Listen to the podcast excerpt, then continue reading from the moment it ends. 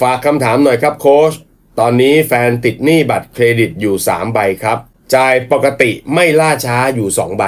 2 ใบจ่ายดี จ่ายตรงเวลา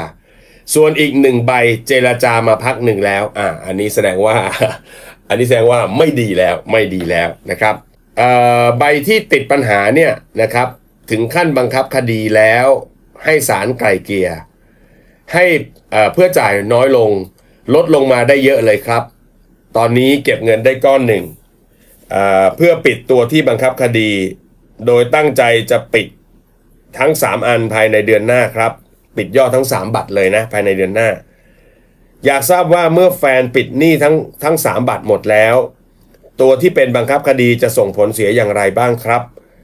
และถ้าจะทำธุรกรรมอื่นๆ เช่นออกรถหรือซื้อบ้าน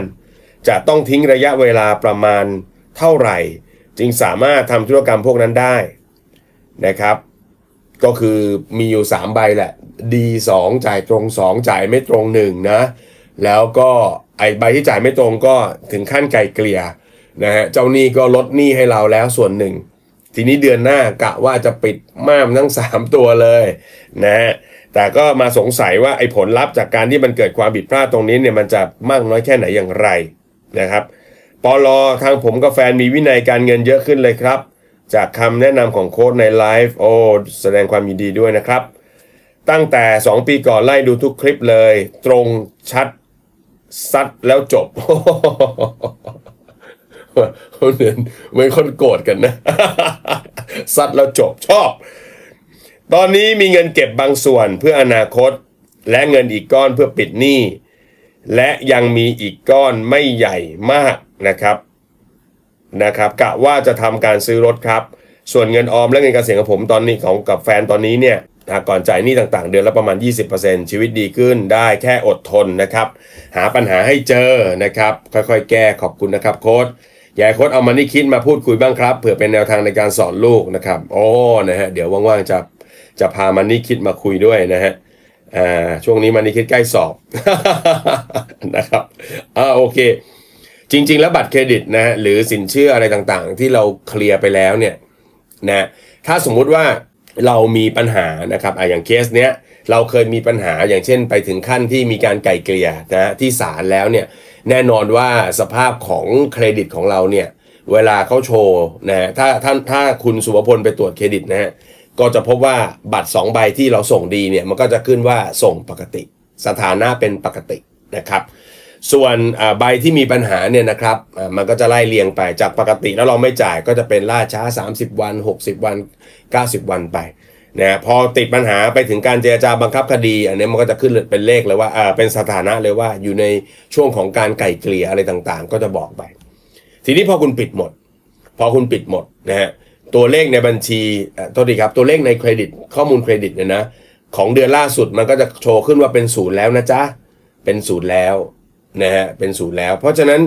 ถ้าณตรงนี้เลยเนี่ยคุณไปยื่นกู้อะไรต่างๆ มันก็จะโชว์ว่าคุณไม่มีหนี้อะไรแล้ว คุณไม่มีภาระอะไรติดค้าง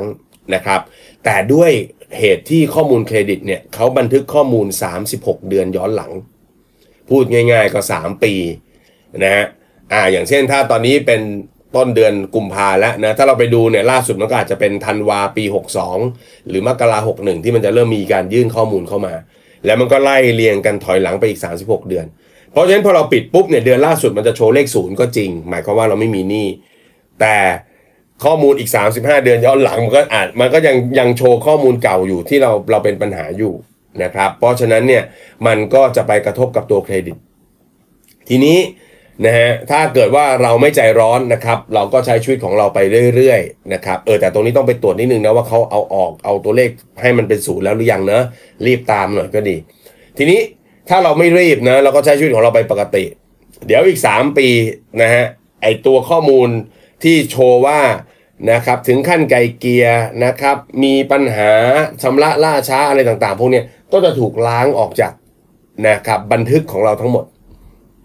ถูกล้างออกจากบันทึกของเราทั้งหมดนะครับ ถ้า 3 ปีนะครับ ก็นะอันนั้นแน่นอนว่าคุณสามารถยื่นกู้อะไรก็ได้ในแบบที่คุณต้องการภายใต้วงเงินที่คุณสามารถมีมีความสามารถในการชำระได้ แต่ว่าถ้าเกิดนะฮะมันก็มีกรณีแบบนี้เหมือนกันครับว่าโค้ดผมจ่ายหมดแล้วเคลียร์หมดจนเป็นศูนย์นะครับ แล้วถ้าเกิดผมผ่านไปปีครึ่งคือประมาณ 18 เดือน หรือประมาณสัก 2 ปี 24 เดือน มีโอกาสไหมที่จะกู้ได้ เพราะว่าผมก็วางแผนกับแฟนไว้ว่าจะอยากจะมีรถมีบ้านอะไรต่างๆ นี่ก็ว่ากันไปนะครับ ตรงนี้ผมเคยคุยนะครับกับทางผู้จัดการใหญ่นะครับบริษัทข้อมูลเครดิตแห่งชาติ คุยกับหลายๆธนาคารนะครับ ท่านก็บอกว่าตรงนี้มันเป็นการพิจารณาของทางธนาคารเอง เป็นไปได้ว่าเราเคลียร์เป็นศูนย์แล้วเนี่ย หลังจากนั้น 2 ปีไม่ถึง 3 ปี เราไปยื่นกู้อีกครั้ง เราอาจจะกู้ได้ก็ได้นะครับ ระยะเวลาตรงนี้เนี่ยเป็นภาษาก็คล้ายๆ กับช่วงทันบนนะครับ คนคนนี้เคยมีเครดิตไม่ดีมาก่อน เขาเคลียร์มาดีแล้ว เสร็จแล้วเเราจะให้เขาเมื่อไหร่ดีล่ะที่จะให้เขากลับมากู้ได้อีกนะครับ บางแบงก์บางจังหวะนะครับ18 เดือนก็ได้เหมือนกันเนาะก็มีคนที่ผมรู้จักลูกศิษย์ผมเนี่ยเขาบอกเออ18 เดือนก็กลับมากู้ได้นะครับ ข้อมูลในเครดิตยังโชว์อยู่นะครับว่าเคยมีปัญหาเมื่อ 18 เดือนก่อนนะครับก่อนหน้านี้นะครับแต่ว่าพอ 18 เดือนถัดมามันเป็นศูนย์หมดแล้วเนี่ยนะครับก็กู้ได้บางคนก็ 24 เดือน ดังนั้นคำแนะนำของผมที่มีต่อคุณโสพลก็คือ แนะนำอย่างนี้ว่าถ้าผ่านไปสักระยะหนึ่งนะครับประมาณสัก 18 เดือนหรือ 2 ปี ลองเอาเรื่องนี้เข้าไปปรึกษากับธนาคารดูโดยตรงเลย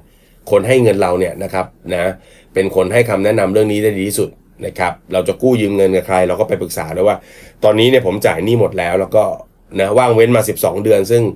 ไม่ได้มีภาระอะไรตรงนี้แล้วเนี่ยจะจะสามารถกู้ได้ไหม หรือต้องรอมีพีเรียดรอเท่าไหร่อย่างไร ตรงนี้นะครับอย่าไปคุยแค่แบงก์ใดแบงก์หนึ่งนะฮะไปคุยมันทุกๆแบงก์เลยนะครับนะคุยคุยมันทุก leasing เลยเพราะว่าเรามีความต้องการจะกลับมาใช้สินเชื่อนะครับ แล้วรอบนี้ดูแล้วเราวางแผนค่อนข้างดีนะครับ เราคิดว่าเราน่าจะเอาตัวรอดได้นะครับ หรือผ่อนชำระเขาตรงเวลาได้อะไรเงี้ยนะครับ ก็ลองเข้าไปปรึกษาเขาดูนะครับเงื่อนไขแต่ละที่มันไม่เหมือนกันจริง ๆ นะครับ เงื่อนไขแต่ที่ไม่เหมือนกันจริงๆฮะ